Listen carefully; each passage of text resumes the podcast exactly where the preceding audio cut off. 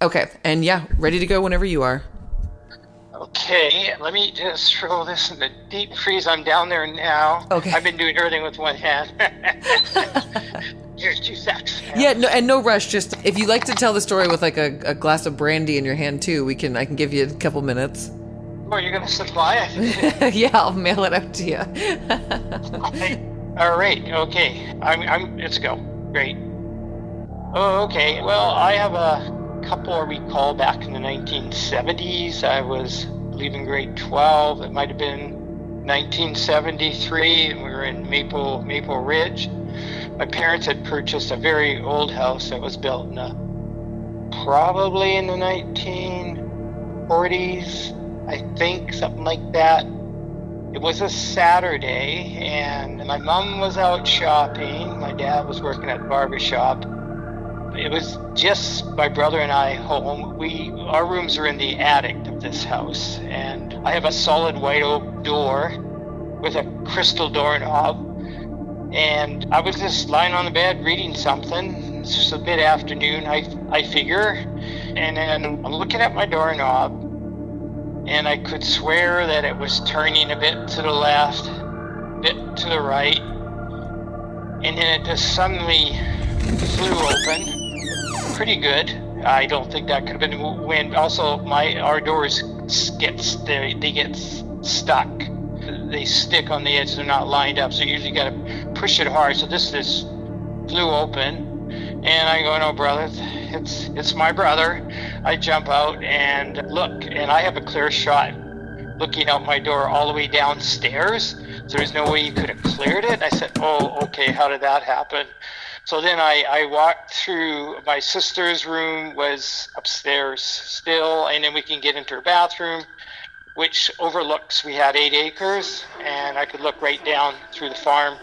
And the chicken coop door was open, and so probably 50 meters from the house, I see my brother come out with some eggs. You know, I'm a little skeptic about ghosts and stuff, but I can't explain that one. Later on, my parents sold the house and they moved on and uh, to another area in Maple Ridge on Laity Street. But she was talking, I believe it was a banker. I'm, I can't quite remember, but he knew the owners, or I believe, or the owners that bought it might have been a banker. I can't remember, but anyhow, the new owners hired an exorcist to exorcise the house afterwards because I guess freaky things would happen.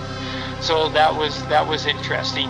Well, the whole time we lived in there, we lived in there for several years. My mom would always hear bangs and bumps in the night or downstairs in the middle of the day. She would hear things always upstairs. So whoever moved in, whatever was going on there, I guess they didn't like the new owners. And Yeah. were you was your family the second owners of that house, or had it been the oh, the bankers before you? Uh, were they the original owners? Yeah, the previous owner of the Fruze, I don't know if he was the original one or, or built it, but he had told us that 50s or late 40s because the original people that had that property, the house wasn't built yet, were from Japan. And she was a beautiful lady, and they worked their butts off clearing the land there.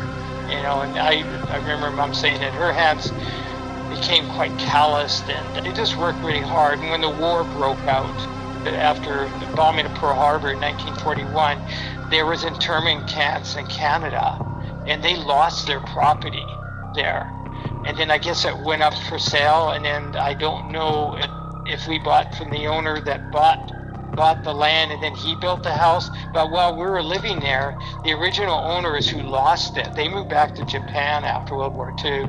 They came back and they came and visited us. And they wanted to look at all the, the trees, fruit trees they planted. We, we toured the whole thing with them and they, they told us uh, how hard they worked on it and then they, they had lost it.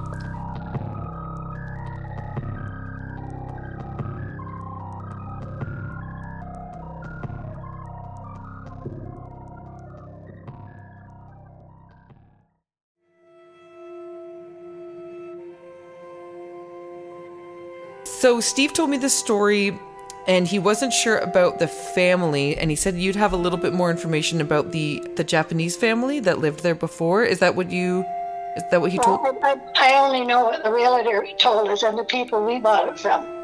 How it was built in the 20s, I think, the house. Mm-hmm.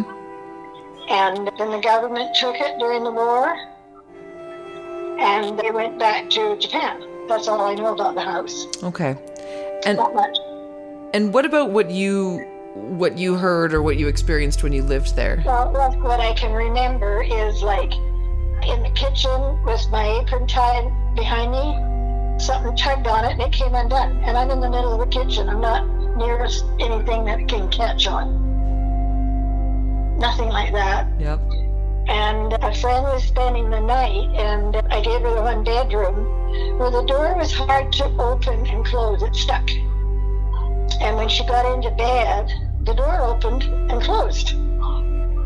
She thought it was me making sure she was okay. And I said, no, it wasn't me. So, you know, and then another friend was visiting and a crash upstairs. And I thought, what is that? And had a German Shepherd who wasn't afraid of anything, wouldn't go upstairs.